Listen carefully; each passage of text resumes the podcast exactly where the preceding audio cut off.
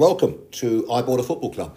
My name's Stephen Cleeve, chairman of Kings Lynn Town Football Club, and I take you behind the scenes of running a football club in this show, which I think you'll find interesting. It normally is. We've got I want to say thank you to the huge number of replies I've had recently asking me when's the next episode coming out, and I, I, I have to apologise because on the 20th of October was the last one, and I did say I'll try and do one every two weeks, which meant I should have done one in November, and I haven't done one until February. But what you must understand is, uh, well, you might must understand, but what I'd like you to understand is that I'm uh, the manager. We had to change the manager, and the amount of time that that took was three weeks from crack of dawn to the end of the day, going through it. And there are lots I'd like to tell you about that. And there will be bits I will tell you in the future, but probably not right now. It's probably not it.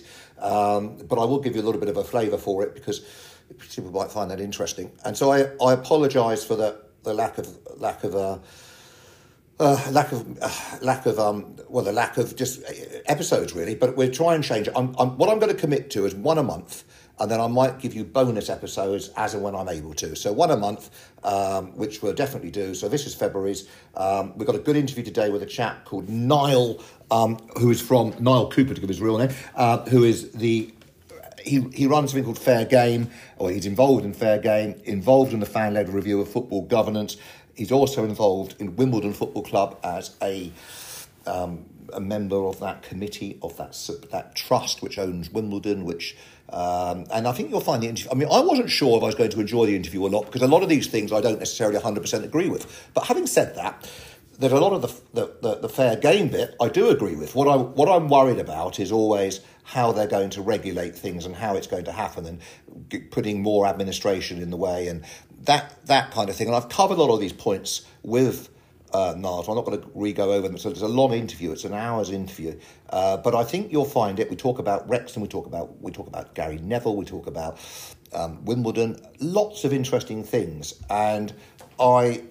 Um, I've got to read the manifesto to go through it all at the end of it all to find exactly if it covers the detail which I'd like on certain things. But I am slightly worried about various issues, and I put my article on the EDP website, which if you want to, if you put Stephen Cleeve EDP into Google, you can see my article, which gives you the basics of why I'm worried about the fan-led review, but not necessarily the fair game or the fan-led review. And I've, but we've covered a lot of those points today, which, um, yeah, yeah, look, I think it's interesting and I think it's worth listening to. And I think I, I think the interview that we've done with Niall today, or I've done with Niall today, is different to what you would have heard them do elsewhere, which really, most of the other interviewers just bang the drum and it's more of a PR exercise.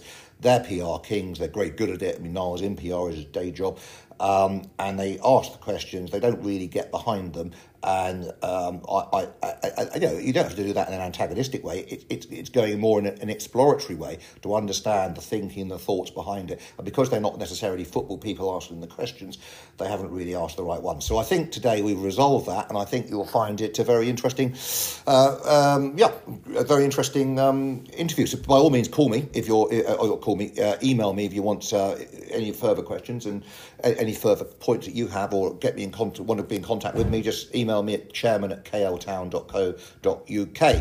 Uh, when was the last time your chairman gave you his email address? Doesn't happen very often. I'm all for communication and being open and honest. Now, look, I've been very honest in my programme notes this weekend, which you can subscribe to. You can buy on, online at our shop, kltown.co.uk. Uh, it's against Weymouth. If you're a Weymouth fan, you'll read them. It's a double issue, also covers the Altrincham fixture.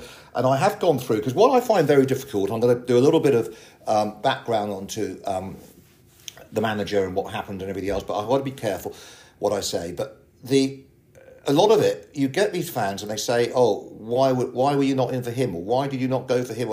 And they don't. And, and what I put in my program notes, and, and I can only sum it up this way, and it's not meant at all disrespectfully, is that you don't know what you don't know.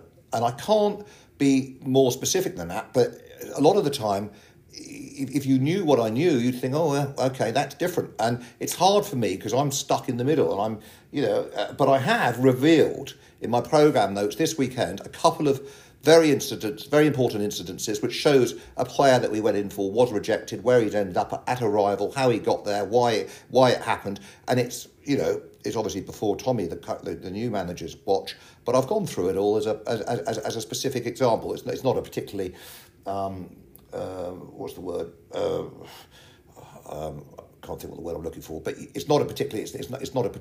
Yeah, it's not going to cause a lot of anyone any issues, but but it is an important thing to understand, and you'll probably those of you it, that, that, read the article therefore see it. So have a read of that and let me know what your thoughts are. Um, as regards you know, appointing a new manager, just to, just to give you a bit of a flavour. So it obviously I was stuck with the previous manager. I, um, it, it was always open knowledge um, that we never gelled together as a team. And I think it's an important gel. The reason being, and, and I get it from my, my old manager's perspective, he felt that I needed someone, he called it a mate. I don't see it like that, but I know what he meant. What he meant was I needed someone that I could talk to and, and be, you know, and, and, and I've got that with Tommy. And I do think that's important. Whereas Ian's a bit more of his own man. And I get that. That's, that's his you know, way he does things. And that's nothing right or wrong. It's just the way he does things. Um, some things come easily to him and act naturally, such as coaching, and other bits, you know, not so naturally. So um, he, you know, me and him had very lots of conversations, and I was just saying to him, look, the statistics don't lie. We're second from bottom of the league. We're not doing very well. We need to either change the style or change the change something because if we don't change, we're going to get relegated. Now he didn't want to change, and specifically said even uh, you know publicly he wasn't going to change. He gave people that did that on press conferences. So we then got into this stuck, and obviously stuck situation where the manager wants to go, but he wants a payoff uh, and doesn't want to admit that because otherwise he can't get the payoff. And I equally know that it can't work because he's told me it can't work because he's not going to change. Um, and obviously, if you terminate, then you have to pay a huge amount of compensation. So, which we, which the club essentially couldn't afford. So we were in this situation where we had to box, you know, not clever, but I had to say to him, look, either you accept a figure, which is, don't get me wrong, it was a, it was a, enough money for me to pay, but you either accept that, um, or else we just limp on to the end of the season. What, what would you prefer?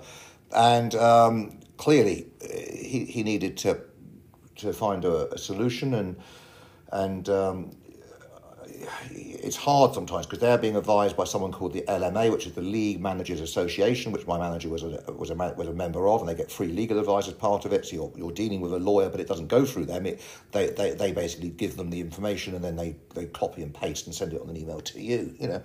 Mm. So it's not easy. And then I had to, so one, but once it was dealt with and we agreed on the settlement figure, which is what it's all about in these cases, don't kid yourself anything else. It's all about the money at the end. Um, and um, great ACDC song, Money Talks, Money Talks, Venus Walks, sums it up um, in, in, in two or four words.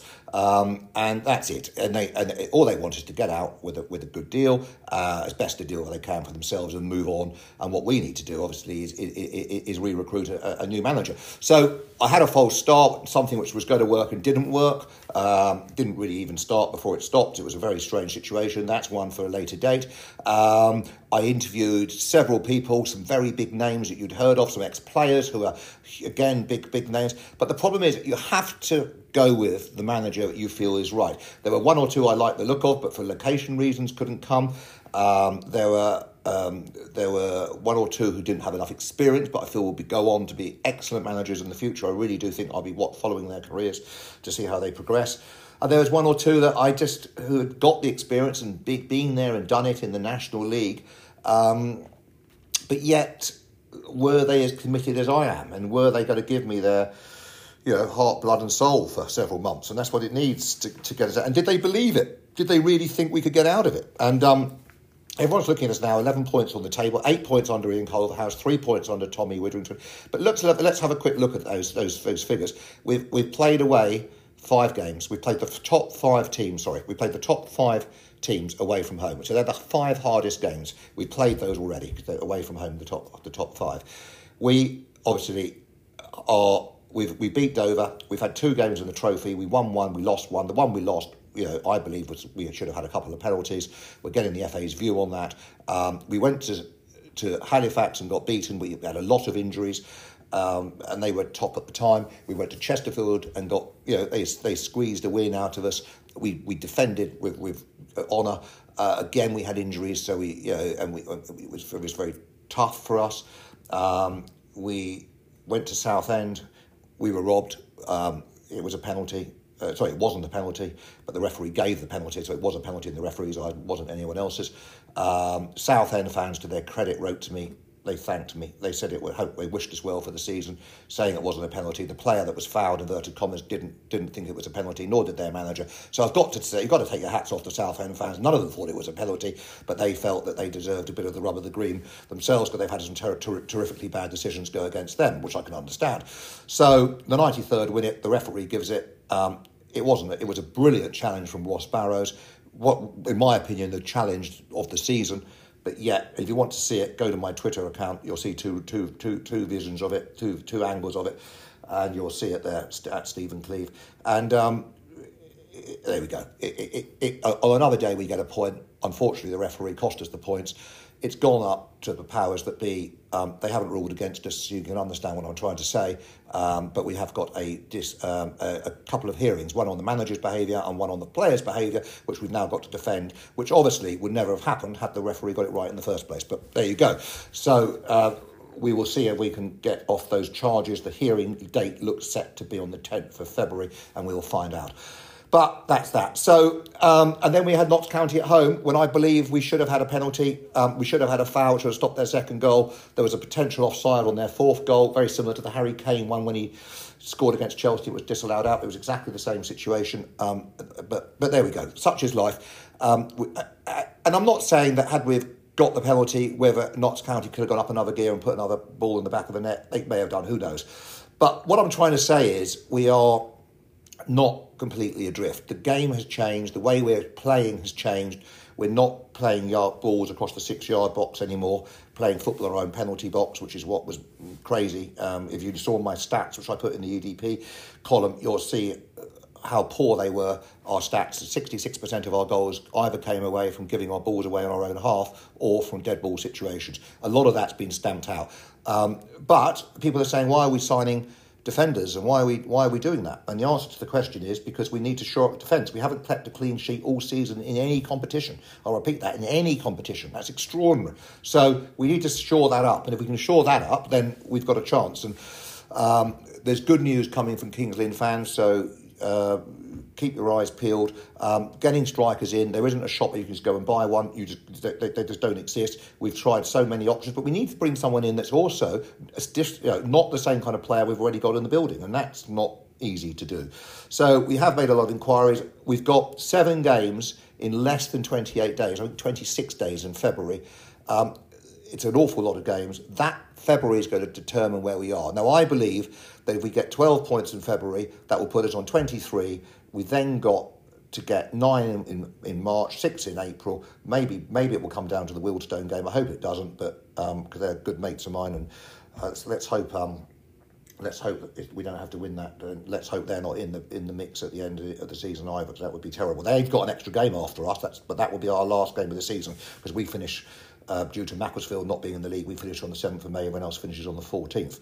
So, there's the story. Now, I um, I fully believe that with the fan support and they get behind us and they come on and make the, the place, it's a hard place to come when the when the walks is buzzing. Really hard place to come, and um, the fact that we are so adrift is irrelevant to me because if you look above us, there's two or three, there's a couple of clubs who have played three games more. So we were to win those three games, plus we've got to play those clubs and beat them. The turn could be quite huge, the, the point shift. So I'm not giving it up as a lost fight. Okay, if we don't pick up any points in February, then we have to put our hands in the air. But let's at least give it a go. And I think we've got every chance with the players that we've got, um, with what we've got planned, that we can have every chance of staying in the league. I really do. And uh, it will be a great turnaround, and um, they can probably make a, a statue of someone like uh, Tommy and put him in the town market square um, if, they, if he actually um, does it. But I don't see any reason why he can't. So um, we're doing all we can to back him and all we can to, to keep the club going on an even keel. I am being attacked for lack of sponsorship and stuff, and it's just down to time. I mean, I'm trying to bring in a commercial person, which we, but at the moment, you know, a lot of these things just takes unbelievable amounts of time which people don't realise. But we are doing what we can. So that's the brief update on Kings Lynn, all things Kings Lynn, and I hope that makes some sense.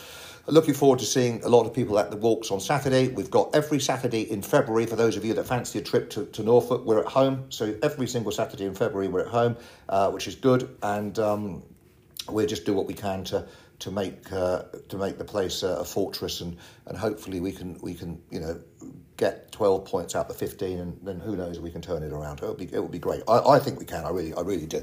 So that's it. Um, I'm going to get the interview on with Niall now um, and then I'll come back at the end and just give you a little um, you know um, summary of a few bits and um, we'll we'll take it from there. So once again huge apologies. Can I ask you please, please, please to give me five stars if you like the podcast. If you don't like it, don't give me any stars, but I'd rather you just didn't put a star in the box.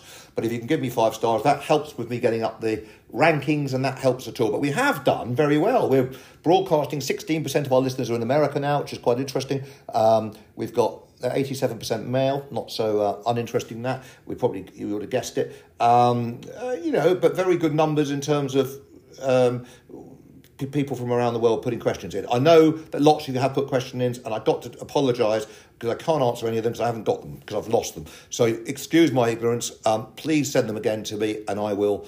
Uh, now I'm back on the track with all this, I'll be able to put them in a file and make sure that I, I answer them because uh, I've had I've had quite a lot, and they're, they're, they are they are quite interesting some of the points. So I do apologise, but I am a little bit. Know, it has been very frantic and, and, and, and busy. But anyway, let's get let's get Niall on, and I will come back to you later. Thanks.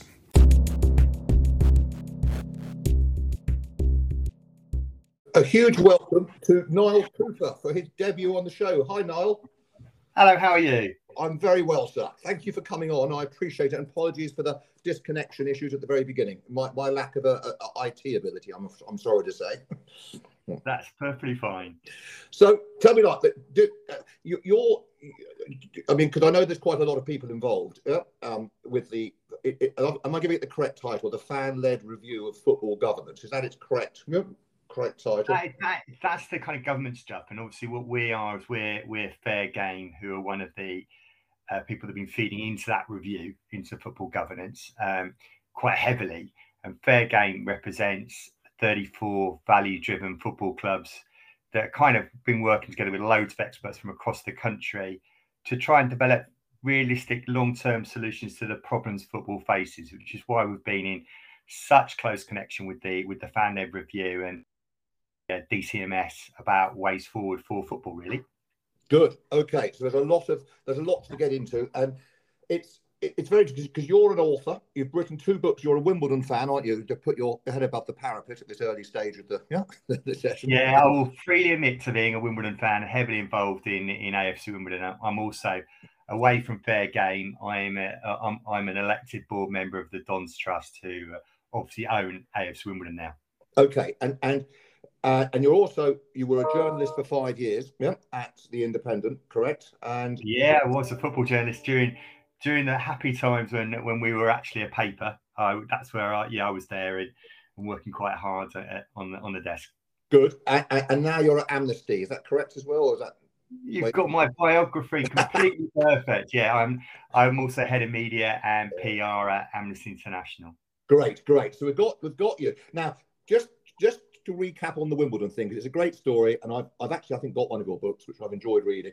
But um, that's for another day. But what I would like to very quickly cover, um, I mean, you'll find this very interesting. I went to watch. I'm a Chelsea fan in another life, and um, in an old life, I still am a Chelsea fan. But you know, when I when you take over a, another football club, you switch allegiances to that club. It becomes your focus. But obviously, Chelsea's a, a team I've got a soft spot for, and um, uh, when I went to watch Chelsea play in Norway, um, I have to tell you, the t- team we were playing, I can't remember. It was in the European. It was switched to the national stadium, and I was in. I was taken to a some, a, a, very nice apartment, an incredible apartment of a very wealthy accountant, and he told me this was this was the Wimbledon owner at the time before it mer- morphed off into MK Dons. You wouldn't believe what was going to happen, and I said, "What's going to happen?" He said, "I can't tell you." And he obviously was the accountant to the original guy that went off and did what he did. So um, it, it, it, obviously, when it all came to bear uh, a, a, few days later or a few weeks later, I, I you know, it, did all seem very wrong and unfair. But can I just check something? Because essentially, for the for our listeners, we have listeners from all over the world. Um, the, the guy got hold of Wimbledon and he relocated it and uh, to, to, to, to Milton Keynes, and that essentially couldn't happen in today's world. Is that right, or am I wrong there? Have they, have they tightened that loophole up? it's a bit tightened. It's not completely, you know, I would say not completely padlocked in. So it's one of the things that comes out of the fan led review is the idea of making sure that that cannot happen again.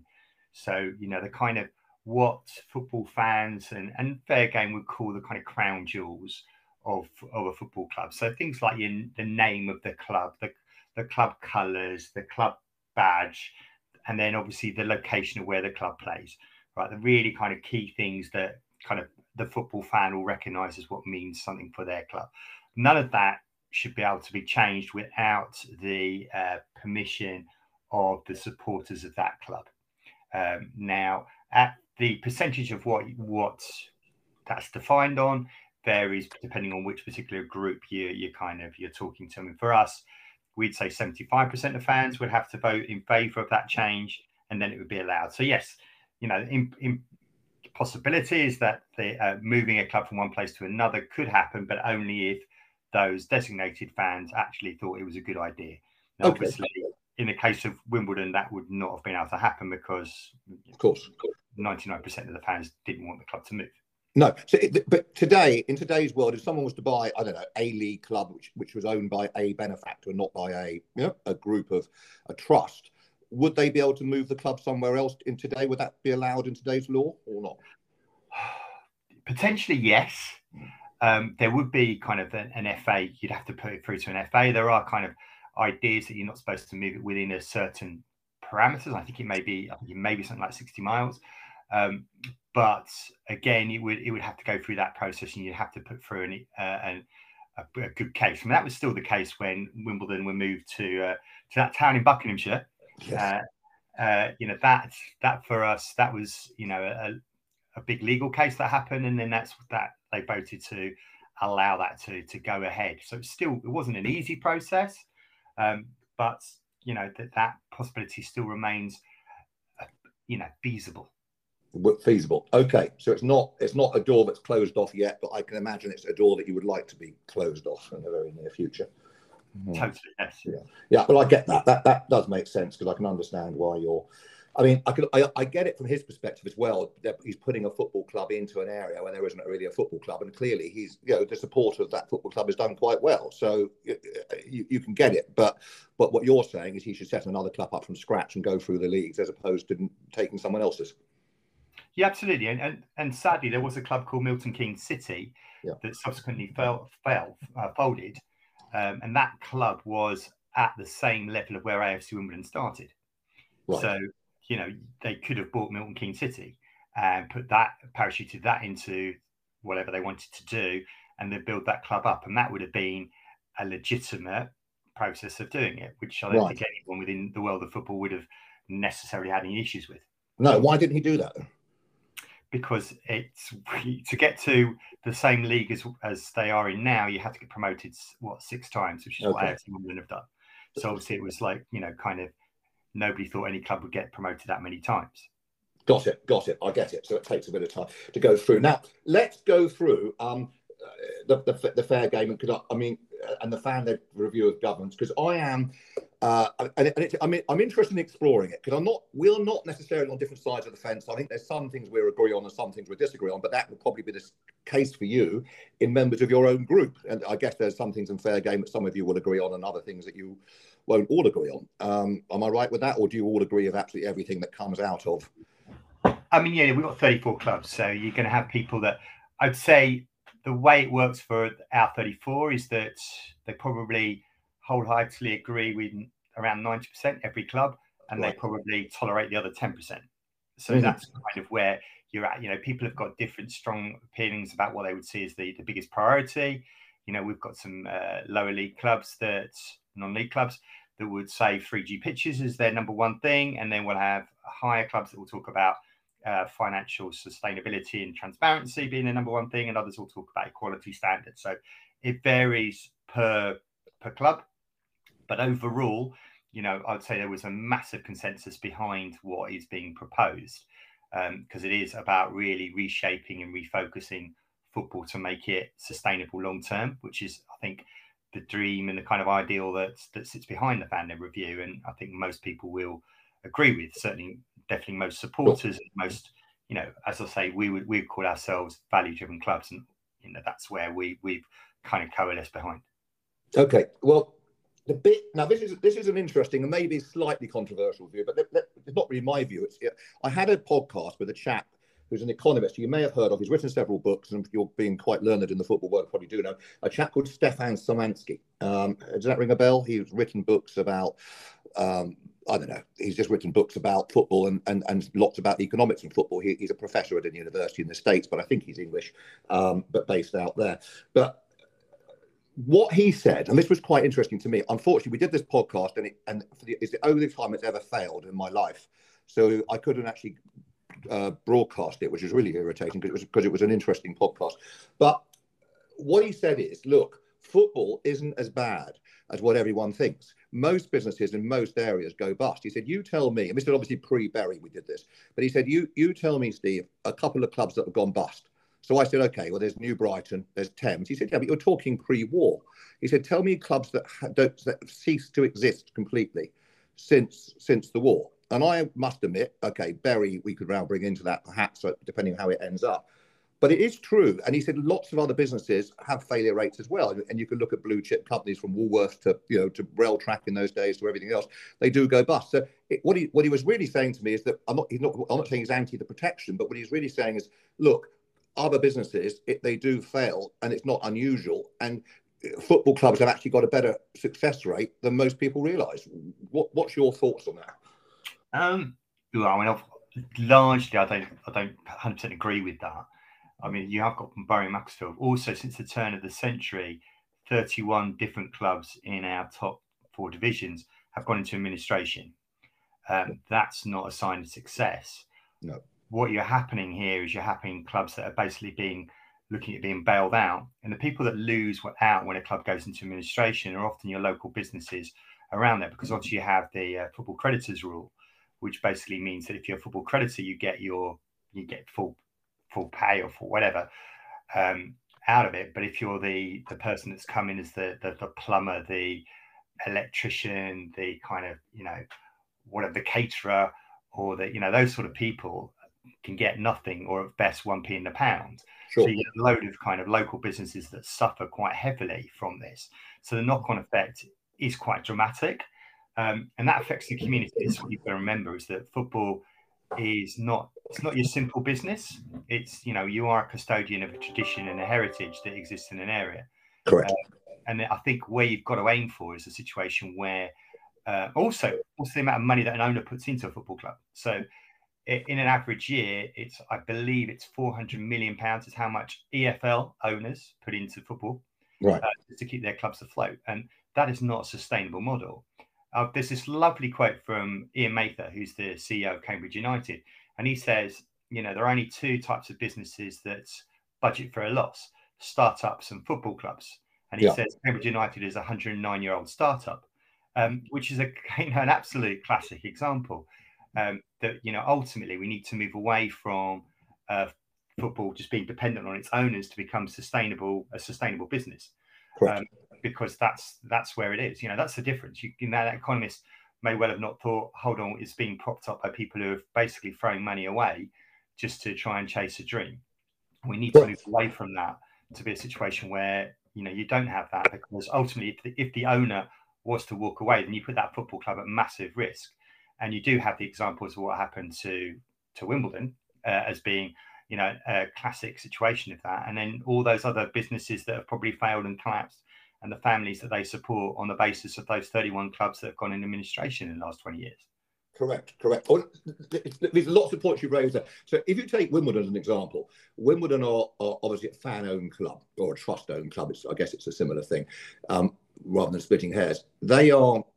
Would you say? I mean, because I know you've got uh, a chap from Goldman Sachs involved at Wimbledon, and you borrowed some money from Goldman Sachs. I think I might be wrong. They will tell me this is to do your this is to do your stadium. So I understand it's a capital project. But is is Wimbledon then sustainable? Are you a are you a profit making or a, a washing your face football club with your model? Does that work? Um, we're close to it. I think where we where we are in terms of um, financial sustainability, where we want to be moving towards is a is clearing a debt that we've got because we've just built a brand new 34 million pound stadium. Which obviously is the, is the bit, and we're moving towards getting towards being financially sustainable. And that basically means that we can cover any kind of debts and that You know, we, we're not going to be adding to our debt in any period of time. So we're not putting the club at financial risk, and we're we're in that stage now. Uh, we're not debt free. We're still working to clear clear some of that, but we are you know covering the interest. We're not adding to it. We're not putting the club financially at risk. That's where we've moved towards. But you know, I think the other thing with um, when you're looking at a, a fan owned club is that you know once you've got your assets in place, then you do move into a place of being financially sustainable. Um, though I would say that from a fair game perspective, we would not be espousing every club should be fan owned because that's just you know there's still an awful lot of money to be in football and there's an awful lot of risks that go with it. Um, you know, and having both the fan owned model and the kind of owner model are both fine. You know, they're both legitimate within football, and we, we wouldn't say right every club has got to move towards one model or another because okay. there are multiple ways of, of how you know business operates um, you know, anyway, and, and, football ultimately is is one of these kind of unique businesses, and we can't you can't take that bit away from it. Okay, so you're not against the benefactor model at all. Yeah, you're, that that that isn't part of this review scenario. No, not not at all. I'm not at all. I mean, we we'd be looking at the likes of Kings Lynn becoming a fair game club and mm. backing it. I totally would be would be up for that and be very supportive of that move because um, it, it isn't about ruling that out because you still have that that uh, scenario. And you still have people that really want to invest in their community and create a great community asset and a, a great community tradition, and that's to be applauded. Um, yeah. You know, you don't want to take that away. I mean, you look at the brilliant community programs that operate up and down the country, and Fair Games model would be right. That's something that we should be looking to invest in because ultimately, that brings in brings the the football club and the community closer together, and actually would make the football club more sustainable because you've got the people that are now proud to wear that club shirt, proud to go through those the, the turnstiles, and feel much more of a connection to that to that club. And that that is, you know, very simplistically, more money and more revenue for that football club to survive. Good, and, and I think what we've got to remember as well, the if you look at Tottenham Hotspur, their their debt is enormous, and they've got no intention of paying it off um, because it's it's at such low rates. A lot of it borrowed from the government at very low rates. They managed to bring down some money from the government at extraordinarily low rates in COVID, and of course they're making a lot more revenue than they did probably under the old White Hart Lane. They've got more revenue coming in, so they don't need to pay back the debt. And I guess it's not necessarily then about debt reduction; it's just about affordability of that debt. Is that is that right? Yeah, I think that's right. I mean, so what you're talking about in terms of financial sustainability, you're talking about a club that isn't at risk because of the debts and they the, the situation they have. If that is um, affordable, and if that is part of your kind of um, ratio of income versus you know outgoings, oh, I'm going to forget the, the, technical financial term, but there is a there is a, a, bit that we've got in our in our report that we've done on on all of this that uh, that says right as long as that those don't as long as the amount of income as you've got doesn't exceed doesn't uh, isn't less than your outgoings, then fine is your financial model, and that sort of financial sustainability is the bit that we would want to see being central to any any future governance of football. I mean, our model, our, our suggestion is this wonderful thing called the Sustainability Index, which I think is the key fair game kind of idea. And that is basically to look at things such as the parachute payments that come from the Premier League to the to the uh, Championship, and the potential new solidarity tax levy, which is on transfers from Premier League between Premier League clubs and Premier League clubs and overseas clubs and you put that all in a central pot and you allocate that to football clubs on a new index, and that index scores clubs on financial sustainability, good governance, equality standards, and fan and community engagement. Most of those kind of metrics already exist. So you give every club of you placed in a in a one to four category, and depending on the better, the higher the category you are, the more money you get. And that okay. for us is about really incentivizing clubs to change that culture of being reliant on a, an owner benefactor model and actually move towards financial sustainability where you know if anybody was to walk away that owner was to walk away that club would still be secure. Okay. Now i get your point and i think that's a good point but let, let me give you the other side of it and this is just from you're, you're a league one football club wimbledon i know you're speaking with a different hat on but yeah. Wimbledon's league one is that correct? Or i got that wrong yeah, we are League One. Yeah. Yeah, yeah. So you're League One. So if you take Wrexham, they bought one of your players for 300 grand the other day. Yeah. Out of a, a Wimbledon player, which I thought was fantastic business from your perspective, by the way. Yeah. So, yeah, well, yeah, yeah. Slightly hurting from that, but yes. Yes, right. I'm sure you are. But even so, 300 grand for 30 year old.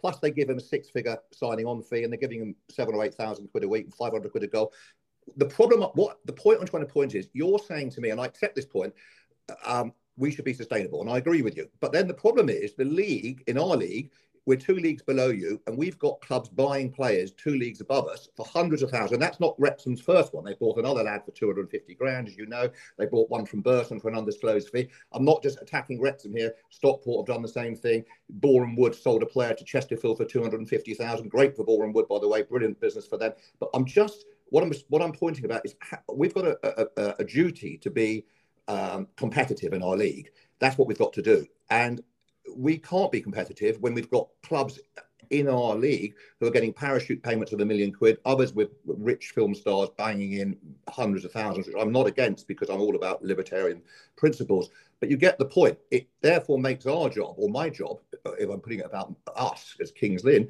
very difficult to compete with these clubs that are, which are, you know, how, how, how do we remain competitive and, and, and be fair to our fans and put out a product on the pitch which is which is decent, whilst we've got other teams playing paying out ludicrous amounts of money which we can't compete with. I think there this this really comes back to the principle behind the sustainability index, really, because what we're saying is that somebody at a club like Wrexham or a club like Stockport would would not be and, and remember that what we're talking about is we would want reallocation not to end as it currently does um, at League Two, but to actually go all the way down to National League South and North as well. So that's what right. we're really keen to put money into those those other divisions. But if you fail on your the core principle of the sustainability index, which is you're spending way more than you're actually getting in revenue, then you basically get a zero score. So you wouldn't be in a situation to get any of that reallocated cash.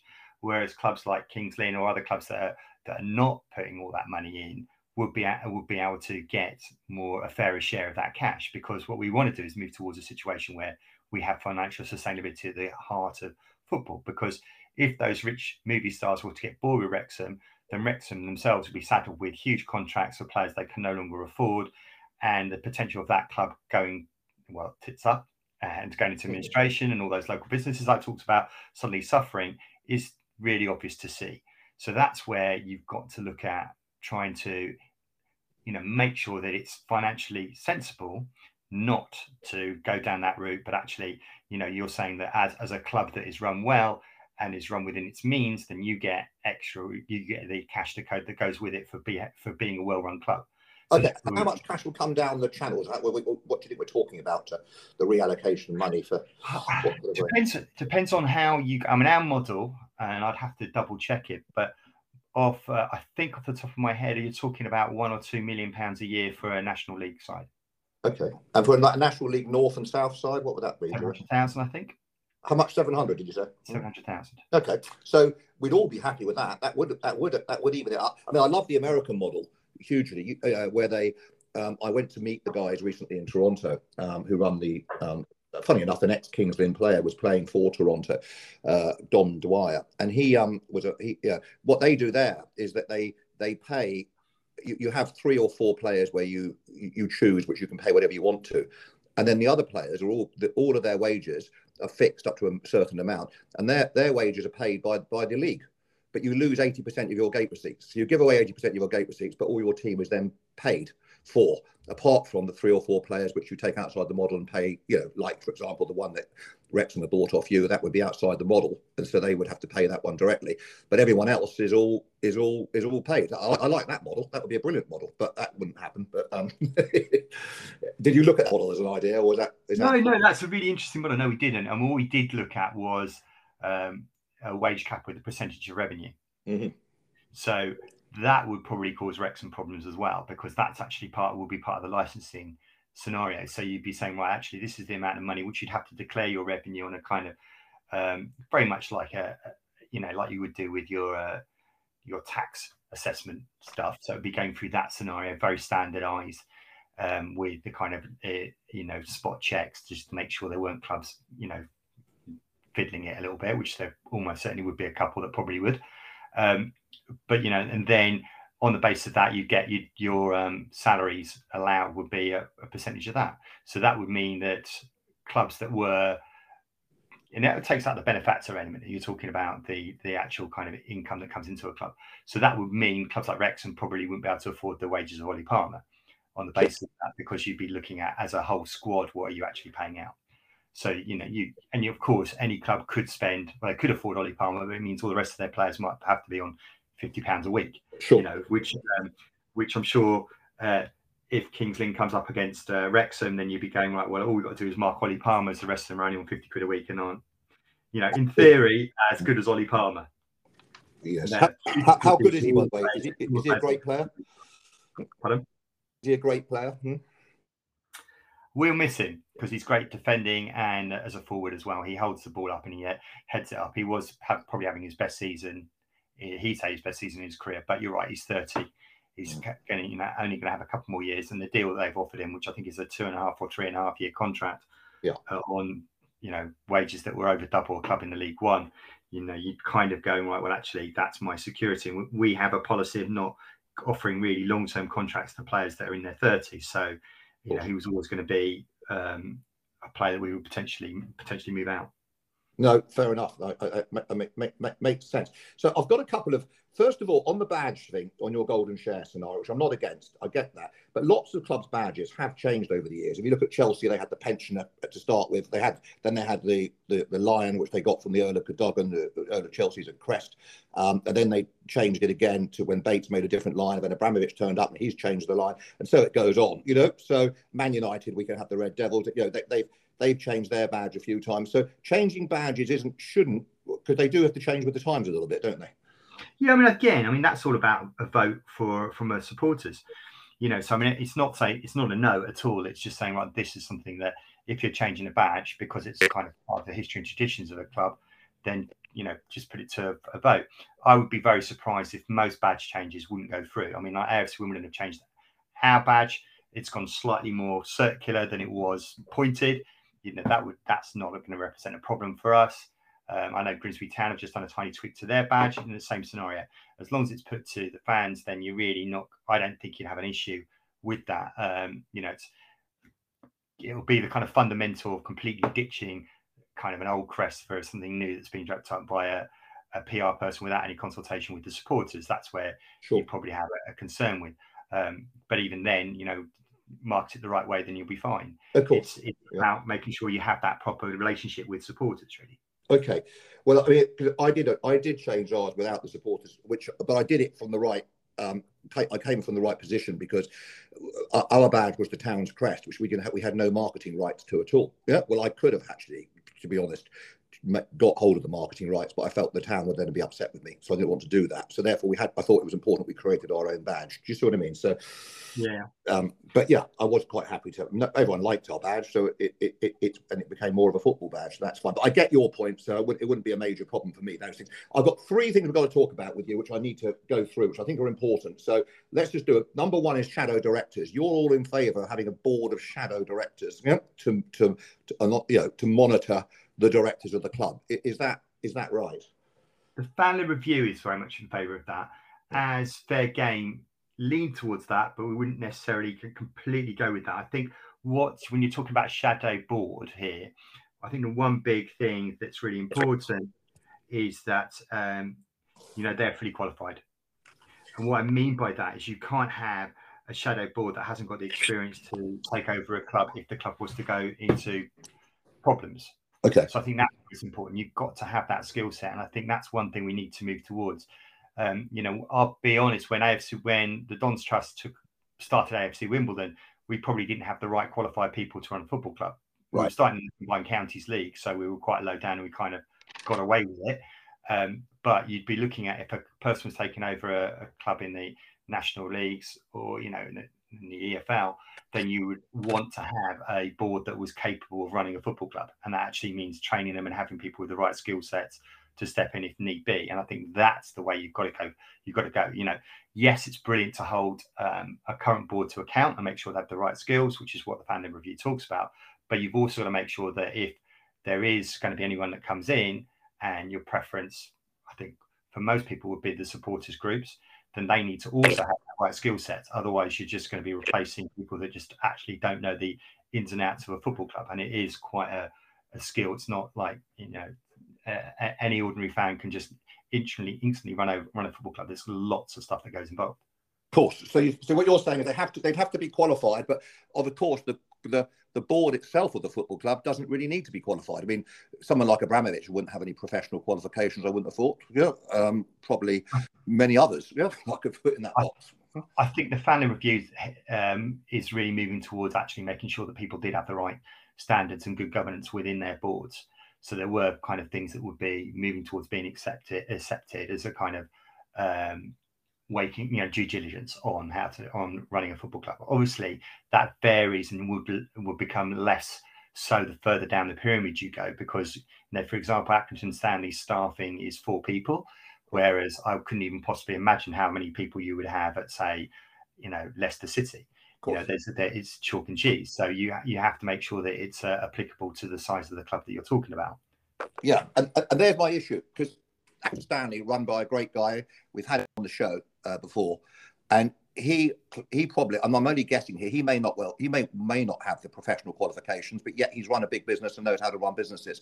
So uh, uh it always worries me when they're told you have to have professional qualifications because uh, a banker that wanted to asset strip a club would have the, all the qualifications, but wouldn't necessarily be the right person to be bringing into one. I think this is where you talk about experience as well as um, as well as skill set. So you you know it's that kind of actual ability to know that role and be you know it's like if you were doing a proper external if you were proper doing a proper external ad for a job like those that they would they be a person who would actually be qualified enough to do that. And when i mean qualified doesn't necessarily mean they have this qualification from that university or that qualification from you know that school or whatever. It's about actually are they fit and proper to run that thing? And that's where i think the independent regulator has to come into play because it's about them setting the right standards i can make stuff up right here and now and it you know, I'd rather have a, a regulator with that proper oversight and judgment to make those decisions. Now, and this this brings me on to another point, which uh, who, who is going to be this new independent regulator? Do you know? I think that this is a really easy one, right? And actually, what you need to look at is who are the best people that are at, at running regulation and have run regulatory bodies in the country, and that doesn't necessarily mean that it comes from football. And football has got a very poor record, to be honest, of getting its own house in order. Otherwise, we wouldn't be in the situation we are in now. So I think you need to look at who are the people that that are best skilled, who are the people that have got the right abilities to do that, and also making sure that you know having uh, an inside knowledge of football is also important to have on that board. But I think the key really is to have the experts and the best people, and we should strive to do that. Football's a very, you know, it's, it's quite a wealthy industry, and so you should be able to attract the best talent, and that should be the goal of, of, football to do that, to make sure you have people who know how to run regulation, know how to make sure it runs smoothly. And certainly, it's fair game. We've been speaking to a lot of people that are regulators outside of football as well as inside football. I might add, um, and they've been the ones who are identifying the, the, solutions that you need to make sure it runs smoothly and that um, football clubs can actually do that. I mean, it, it's ridiculous at the moment when you talk about regulation. Look, banking's well regulated you know, schools are well regulated, health so health are well regulated. You know, the fruit and industry, the fruit and uh, veg industry is well regulated, and yet at the moment, a football club is is less protected than a banana, um, and that for me just feels a bit. You know, we need to be moving to a situation. It's not scary regulation; it's about really putting in good practice and making sure that's smooth and easy to operate. Uh, and that, those people do exist, and those people with that knowledge do exist, and we should be, as as a sport, reaching out to make sure we take all those best people and put them all in to create a a, a body and a regulator that we're all proud of. Okay. It does, of course, it, you know, undoubtedly there's going to be times when it messes up, as it, as you'd expect in any industry. But we should always strive to have the best people we possibly can get. Okay, so you've put together a board of people who are regulators, yeah, who, who, have been used to regulating other areas, yeah, and yeah, obviously you have some football people in there because we're it's a unique industry too. But um, I think you need to look at people who really know regulation and know how to do it. You know, I'd, I'd want the best people. Okay. So, what would your view be on the FA being the regulator? The FA is not fit for purpose at the moment. Okay. Um, you've, you've got a problem where also I think you have to really remember about the, this wonderful thing called vested in, interest and also who funds the FA at the moment, who's pulling the strings for the FA. Right. And at the moment, a vast, vast quantity of that money comes from the Premier League, um, which means is the FA really looking after the Premier League or is it looking after the football uh, industry, football family as a whole? And my my view would be that it's probably not doing as well a job as it could do on the lower leagues and on looking at how you make the game itself healthy. It's looking at as a, a commercial enterprises that uh, supports the 20 clubs that happen to be lucky enough to be in the Premier League. Uh, mm. I think we need to looking more about the uh, the kind of ecosystem of which football operates in to strengthen it from the grassroots up. And then that I think I think anyone with any kind of business sense would understand that actually ultimately strengthens the whole game, including the Premier League. Uh, so it's that more as like a holistic approach that I think is missing. And equally within the FA, you've got a load of people in there that are, represent particular clubs or particular interests, and it's very difficult for people within that to go right. Well, actually, I'm I'm here with, you know, I'm here. I'm not going to be thinking about that. I'm thinking about the, the wider interests of the game. Okay, and and it's interesting. So the FA at the moment technically are the administrator, the, the, adjudicator, aren't they? I mean, they're acting as it. Yeah, yeah, they are. They are, and well, yeah, yeah. I don't think they have as much power as they should do. No, uh, but but they're not fit for purpose in your view. And what's interesting about it is that the National League board, because I know you've consulted all the various leagues as well. Yep, and you know I use you as in the fan led review stroke. Yep, fair game. I'm not sure which which I'm using you as a you know ultimately changeable yep names. But the National League were consulted, and they believe that the FA should be the adjudicator or the regulator. Um, Sorry, I lost that. okay. So, so, so, the National League Board thinks that the FA should be the regulator. Yep. Right. Well, I would disagree. I would say. I mean, there's. Um, yeah, I would think that the FA aren't actually doing a good enough job for the National League. No. That would be my view on, on that. Having, I mean, there are a significant number of National League clubs that are part of Fair Game. And I think we've got like 13 to 14 members. Right. Uh, within the National League. And you know, the the situation I think for us is really that we need to be moving towards um, a body that, you know, are the FA going to be campaigning tomorrow to say, right, well, actually, like we need to get 25% of the TV revenue needs to be distributed uh, all the way down the pyramid, and that actually a significant part of that needs to be going towards the National League clubs. I can't see the FA tomorrow coming out and saying, right, well, actually, we'll back fair games proposals which would mean between one to two million extra for a National League club and seven hundred thousand pounds for a national a club in National League South and North. I don't see them doing that because ultimately the people that are paying the the FA or the Premier League. Um, you know, so it's I, have I've a, a, heavy dose of scepticism um, with me on that. I think that the National League probably should be looking towards the regulator and towards fair games proposals because I think that secures the National League clubs much more than the FA does at the moment. Um, and that's that's where I would definitely, you know, nail my mast, nail my flags to the mast on that one. Okay, and the re- and, and the regulator is paid for by the clubs. I take it we have to pay a subscription fee to to this regulator. Was that right? Uh, the regulator would be a statutory body. Yeah. So you would be looking at it getting um, funds from that. I think what we what we would be looking at is ring fencing some of the money that comes through from the TV revenues to pay that and make sure it had a decent amount of money to be able to run properly. There's no point bringing an independent regulator who hasn't got the financial resources to run itself. Um, and then you've, what you've got to remember on, on that scenario, I mean, we're probably talking around between five to 10 million pounds a year to run a regulator to the level that it needs to be able to, able to operate and judge all these clubs at that level.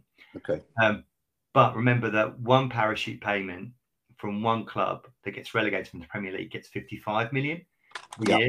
And there are and actually parachute payments exist for three years. So you potentially have nine clubs that are getting uh, that sort of sum a year um, just from the Premier League. And we're saying, right, to sort football out and sort out its all its problems and its corruptions and its and all the other kind of issues that come with financial sustainability and lack of engagement with supporters and um, you know community programs being properly funded. You do that by just giving five million pounds to an independent body to do it. Um, and that for me seems like money very, very, very well spent. Because um, that really, if you're talking about what it could mean, you know, we we we looked at it, and at, at the moment, in the the clubs, all the clubs of League One, League Two, National League South, National League North, National League, the women's game, women's professional game, all put all of those clubs together, and they still get less from uh, the Premier League than one club getting relegated from the, the from their top flights. It's one club gets more money than those 140 others I just listed. Mm. And that doesn't seem to be particularly equitable when you talk about that's one club with its one set of communities rather than 140 clubs with 140 communities um, scattered across the country. So it doesn't seem very equitable at the moment. No. So should parachute payments be scrapped? Yes. Okay, simple question, simple answer. We wouldn't get that on a polit- political show, would we? I'll give you a political answer if you want, but my answer no, is yes. no, don't, don't, don't. I prefer a yes or a no. That's good. I mean, I think they should. I mean, because we've got the same problem, and this is again, it's no disrespect to anyone, but uh, Southend and um, whoever the other team were, I forget now, who got relegated last year into National League, they get a million quid. So we're already a million quid down, yeah, against those clubs, and then uh, that makes life tricky for us, you know, um, because we're again it, it, goes back to the lopsided league again, which I I, I disagree with. I get the point, um, and and because the problem is if you're a footballer and you come along to Southend in League Two and they're not doing so well, the footballer has got his livelihood to consider, and he's going to say, well, hang on, if you get relegated, I don't want to have a huge pay cut. But your view is, and I think mine is the same, probably, is that well, don't sign then, or accept accept the pay cut, or make sure we stay up. I guess. You're totally. I mean, I think the way you could have looked towards moving towards is actually, uh, and a, a, lot of clubs are introducing this, and you know, I think quite a high proportion now have, is you know relegation and promotion clauses. Yeah. You know, that's they should be mandatory really, because otherwise, you know, you've got to talk about the financial sustainability of a football club. You know, if the club goes down, yes, they lose revenue, um, and it and and a, a player has to kind of accept that that's the reality because otherwise you know if you if all the players kept all their wages whenever they went down then actually what you do is you put at risk that club's financial sustain financial future. Yeah, yeah, I do agree with you, and I agree that needs to be changed. But let's so two quick things. If if you've got a club at the moment, you get your let's just say all the, all what you want happens, and we get an adjudicator and a regulator that turns up, and he goes for all the clubs, and he he comes across one club, and he says, you know what, I don't think this club has got the ability and the skills to to run a club. Now, there's no reason for it in terms of there's no that they, they, they haven't late paid anyone. Everything's being paid to date, and it's all on time, and it's all going well from a revenue perspective and from a VAT perspective, and the, the account has been filed to the league. So there's no reason for it. But the but the adjudicator or regulator feels that the people on the board aren't experienced enough or professional enough or have enough qualifications. What happens then? This is where I there are two different scenarios. So the fan led review talks about introducing your stick here, and that that is where you move towards the penalties of uh, point reduction, fines, and ultimately loss of a license, which means that club, in the extreme example, gets kicked out. Um, which, you know, I mean, yes, there's there's always a place for a stick. I mean, we will be definitely looking towards the carrot of the sustainability index to make sure that club never got to that point anyway. I think the reality is is you need to move towards much more early warnings Right. So you need to move towards much more real time reporting. But the, club, the club's done nothing wrong, has it? It's only wrong in the regulator's eyes. Do you know what I mean? That it, it, well, you know, I mean, then you have to define what that regulator's eyes means because yeah. what are they? What are they? What are the issues that they've failed on? Because if they are issues that are clearly defined within a regulation, then you know you need to look into um, measures about how you make that club improve. Uh, this is kind of where you move towards almost the Ofsted style model of going, right, well, this club's a bit in special measures and it's got this set amount of time to improve on these particular issues. And I think that's that's sensible. Uh, when you're looking towards the financial side of it, then that's where you have to move much faster. And the problem with Bury, what happened with Bury is that Bury's collapse was very quick. Uh, so it moved from being financially sustainable to being financially unsustainable in a very short period of time. And it wasn't picked up by their accounts because their accounts were filed, I think, three years, you know, you were seeing cats at three. Sure. So you weren't, you weren't, aware of the kind of issues that were happening at Bury. Um, so if you move towards more real-time reporting, which again is is relatively easy to introduce through some of the models that that we're aware of at Fairgame, uh, that actually reduces the risk of that being a, one of the problems that a, a regulator goes, hold on, you know, if you're going actually look, we can see you're drifting towards a financial and sustainability and sustainability, you need to rectify that a regulator flags that up much sooner, then you're kind of in a situation to put in remedies before uh, the you know the ultimate sanctions start coming into place. Yeah, I think Bury is an exception to the rule, and I accept with you with Bury. Everything went wrong, it was terrible. But it's not just the current owner or the pre the, the last owner of Bury, Stephen Dale. It was the previous owner as well. Yeah, that you could also put some blame at his door. Because I've always said, when you sell a club, it's it, it, you're really it's down to the it's down to the current custodian to find the guy or the girls or whoever it is, a mixture of the same, with with with, with the right intentions. Yeah? And that's the person. If they've got the wrong intentions, you're, you're pretty scuppered from day one. Um, and the guy that took Bury had no interest wasn't interested in. I mean, I don't know why he did it, and it almost looked to me like a dumping exercise by someone to, to get rid of the liabilities. So, you know, so I can accept, you know, that going through a committee and understanding whether that should be allowed or not, and that perhaps would have come out a bit more had he had a whole board of directors in to, to help. But I do also feel that they, if it's a subjective thing where the league are saying, well, you know, the regulator's saying, I, I don't feel that. I mean, let's use chap at Accrington's a great example, Andy. They say, I don't think you've got enough corporate experience or this. Well, you may have run a business, but it's not good enough in terms of this. You have, your, board members are only four, you need to have 10.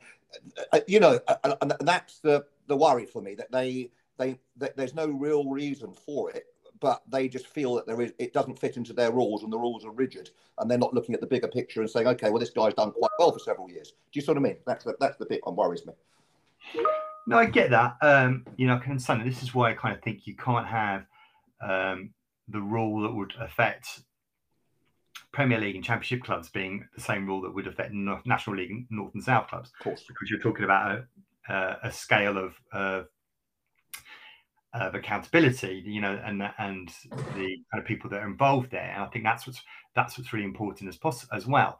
I think where we would want to move towards is having some of those structures and some of those ways of measurement being paid centrally, so that you know that wasn't becoming a, a burden towards those clubs. And some of those kind of best practices um, obviously move become more rigid the further up you go, because you know certainly you know I think of a, a club that, that's a fair game club like Tonbridge Angels uh, down in National League South you know, the the way they operate is very much is, is slightly above hand to mouth, but do you know I mean? It's quite a small operation, and for them, in, you wouldn't want to add loads more burdens onto how they operate, considering that uh, what they do is is amazing given the resources they have.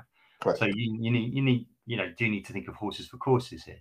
Yeah, it does need some common sense, and football lacks common sense. That's why I won't worry about it. Yeah, uh, football. So that's exactly another reason for an independent regulator. Yeah. Yeah. You know, because you haven't got when you've got, uh, say, for example, uh, I mean, League One's a brilliant example. You've got Sunderland, you've got Accrington Stanley.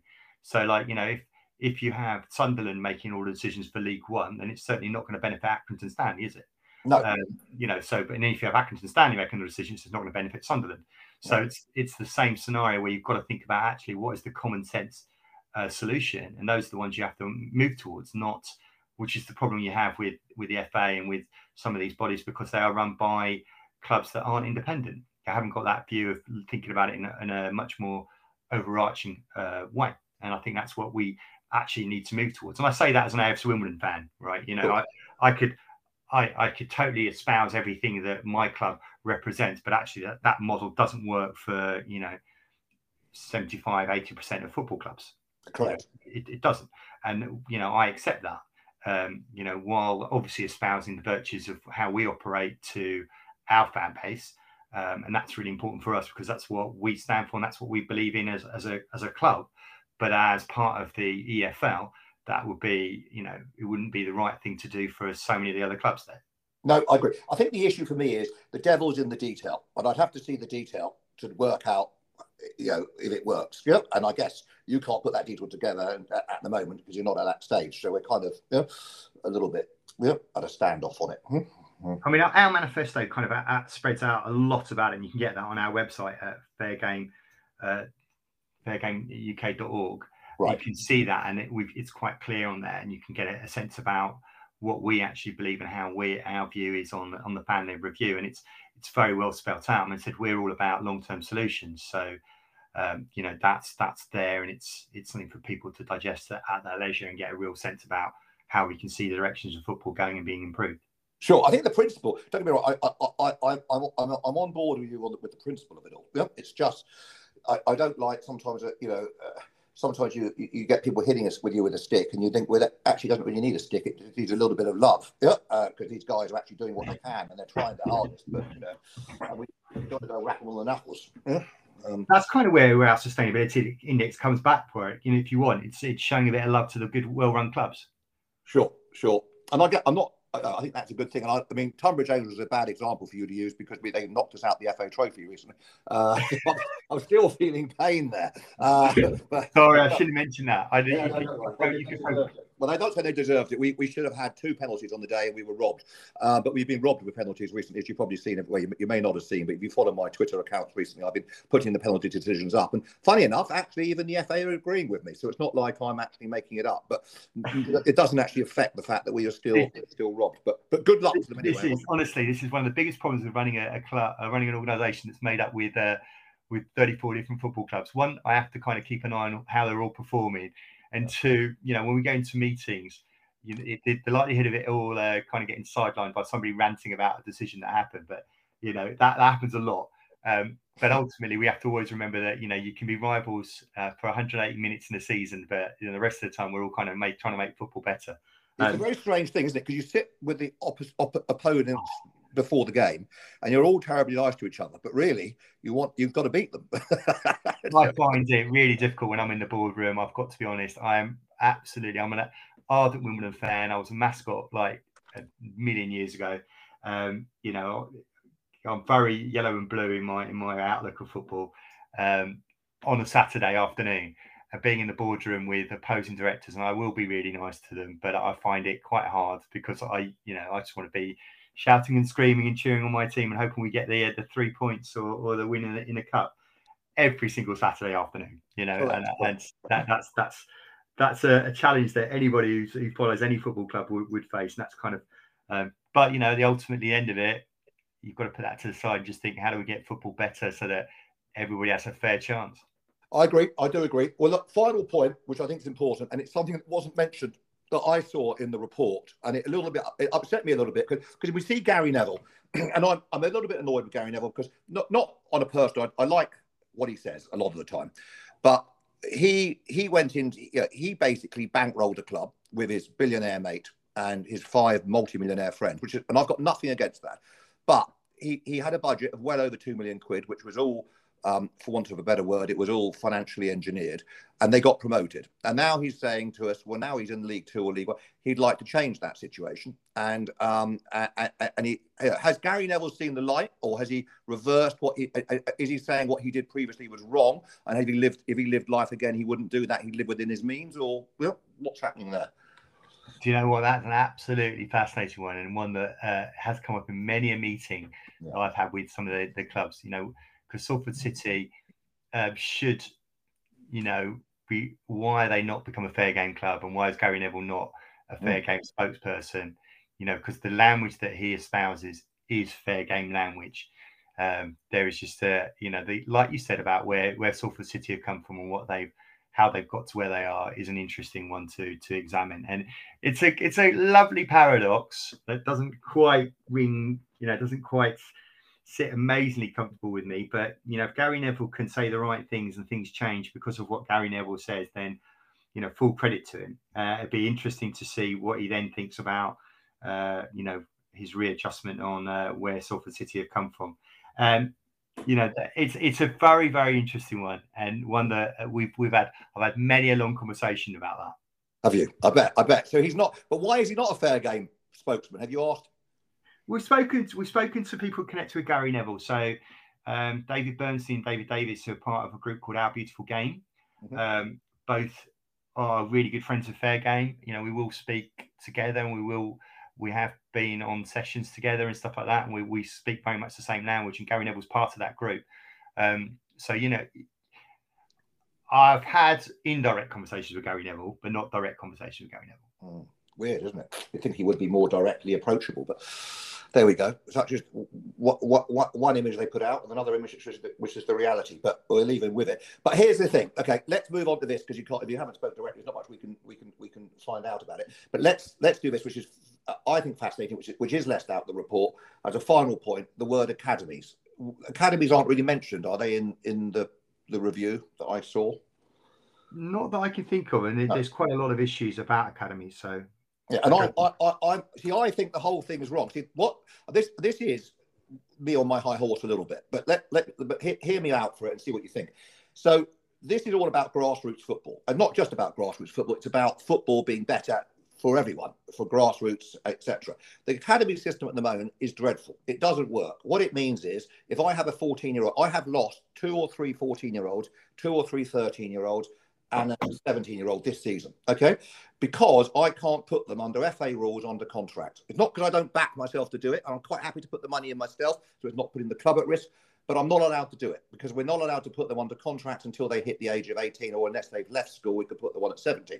So that means that any other professional football club can come along, steal them, which is essentially what they do. They offer nothing. And you'll say to me, well, Steve, the some of the some of the Premier League clubs would look after people. And the answer to that is no. Crystal Palace have stuffed a team recently um, in the National League South. I do know who it is. I won't embarrass them to say who it is, but they but they thought they were going to get one thing, they got another. I don't get me wrong; they've done nothing illegal. It's all perfectly above board, but it's not in the spirit of things. Is the way I would put it. So uh, I just feel that the academy system, if this report it, it, wants someone like me really on board with it, if they were to say, you know what, this academy system is unfair, it, it's, it's completely wrong that there are no clubs underneath the 92 that are allowed to generate players or protect players. We're only allowing 92 clubs that right.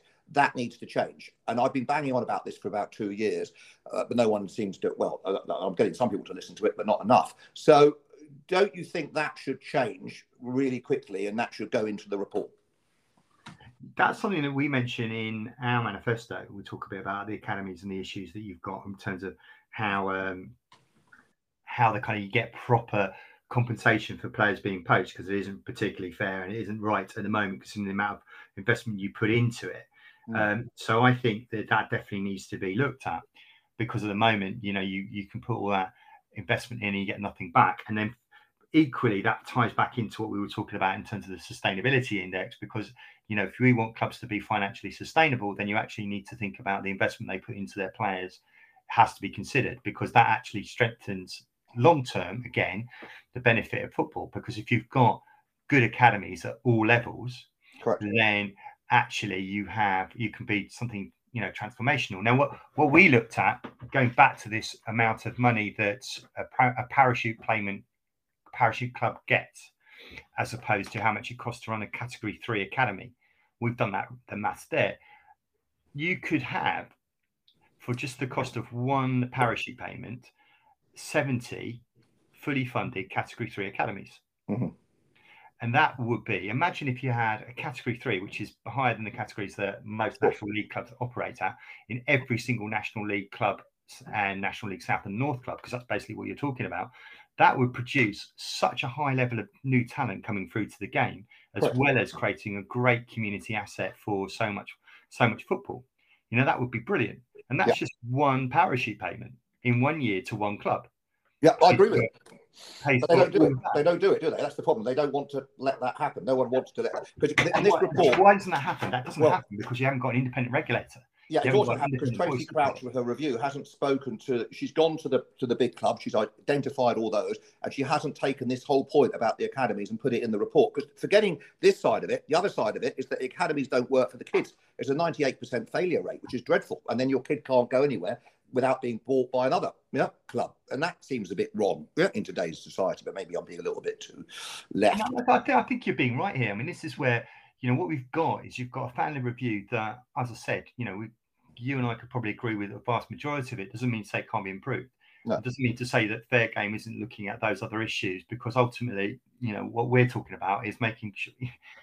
I'll, be. I use a phrase that um, you know some people are going to find marmite. It's the leveling up agenda.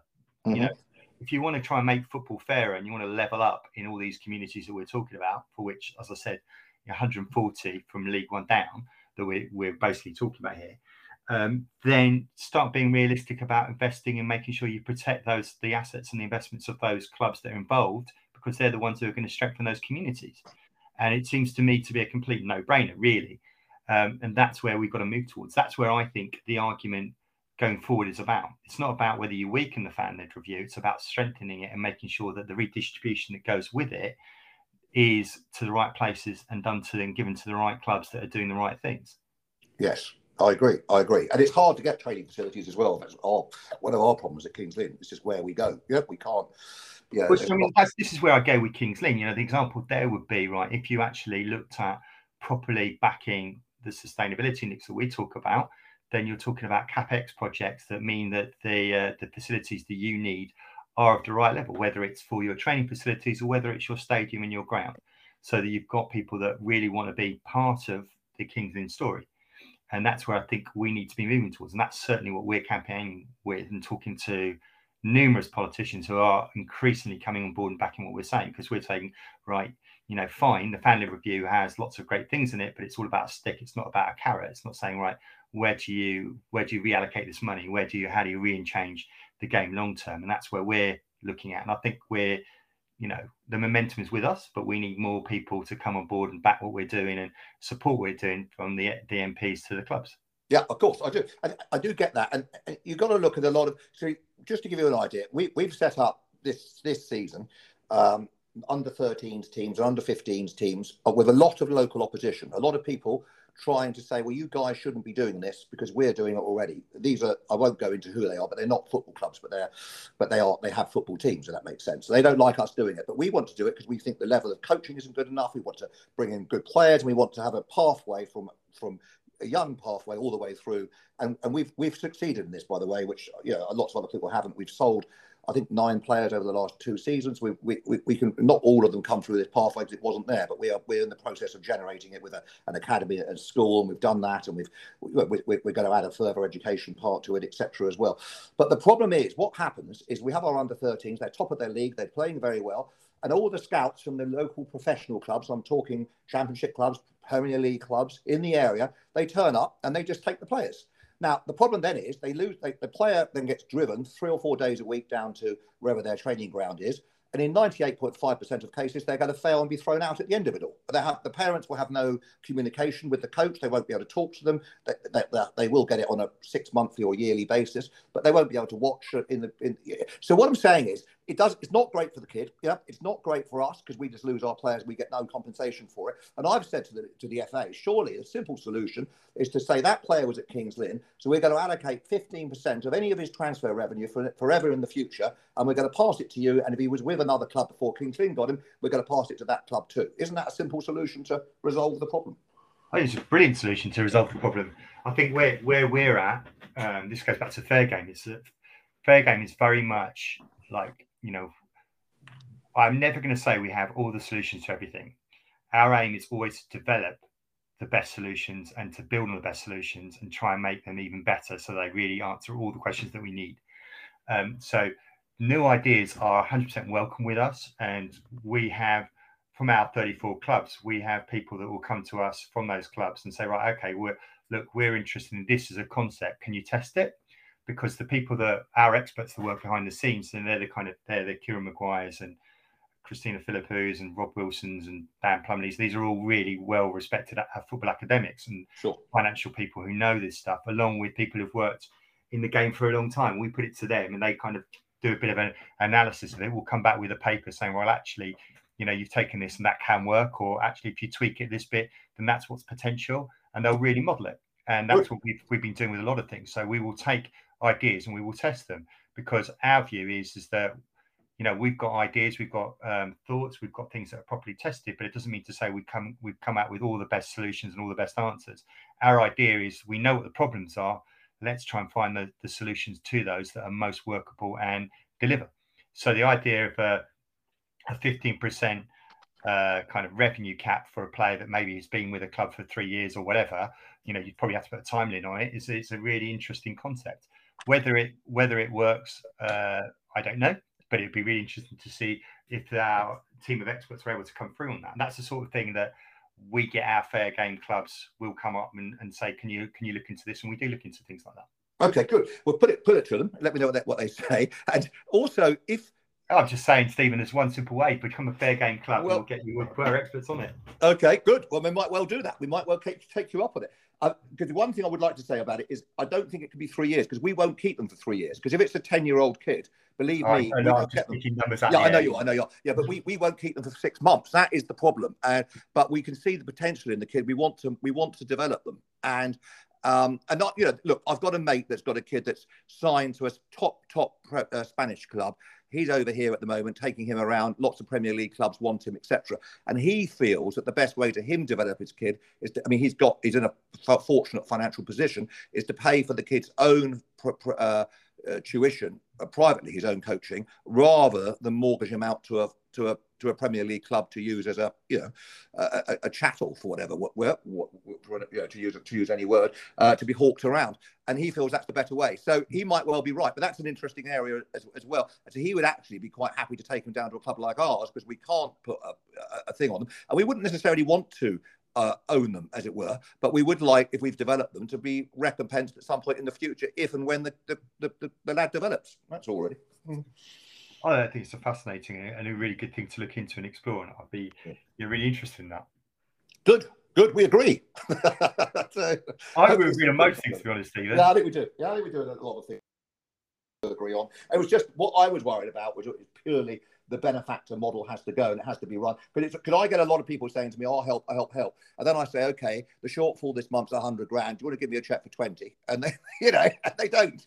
So, um, and and that's the point. And I, I equally, I agree with you 100 percent that it's not the way to run a football club because um, putting in lumps of money uh, you know, you have to have the fans buying in, and you have to, you know, and it is hard because it's people don't realise the costs, and they just get the crowd, they multiply the crowd by um, the number of people that's what you're getting. They forget about the VAT, which is in all the tickets, and that to me is, is something the government actually could have done to help us all out of the uh, the, the, COVID scenario. They, could, they, have reduced the price on uh, VAT on hospitality, which are basically full up, and all the hotels are full. In my opinion, don't really need it anymore. And they didn't do anything. Why, why don't they just let go of the VAT on football ticket prices? That would have been, been a huge help and an easy an easy win. But anyway, you get the point. So uh, it, it, it, it is sometimes you need to put money into because you can't expect people to turn up with your vision unless you're actually doing something about it. But then equally, there needs a point to it. It does need to be sustainable. I agree with you because, as I've always said, if I get hit by a bus tomorrow morning, they will find my my wife a lot less generous than they find me. So um, it, it, needs to change. I do agree with that. So we're probably broadly off the same hymn sheet. I would have thought. Hmm. Well, there you go, Stephen. There you go. You now know my number and my email, so you know the, the offer to become a fair game club is very much there. Okay, well let's chat about it. Come down and watch the game when you're not playing. I'm actually sitting very close to your stadium at the moment, by the way. I'm in I'm in Wandsworth, just up the road from a mile and a half up the road. well, you know, when, when we score a goal, you can probably hear us from there. Yeah, probably can. I'm not here very often, I have to say. just just popped in, but yeah, it's um yeah, no, you've done terrifically well. I love your new stadium. I've got the book on it. We are home. I bought that book. Yeah. So um, there you go. Um, something you didn't know probably, but um, but I have to support clubs that, that are doing well because um, I'm putting their heart and soul into it because it needs to be rewarded. Because lots of people don't. You know, that's that, that's the issue. Um, but you've done you've done brilliantly. So uh, hats off thank to you. you. Mm. Good. Well, thank you. Anything else you'd like to finish on, or are you are you um, no, I think that's, that's all done and dusted. Thank you so much. Wonderful to spend some time talking to you this afternoon. Yeah, I've enjoyed it. Hopefully, it's been a little bit different to the average uh, interview we've been having. You've been having. no, brilliant. Thank you so much, and uh, best luck to Kings Lynn. Yeah, thanks so much, Noel. Appreciate your time. Thank you. Cheers. Bye bye. Bye bye. Bye bye.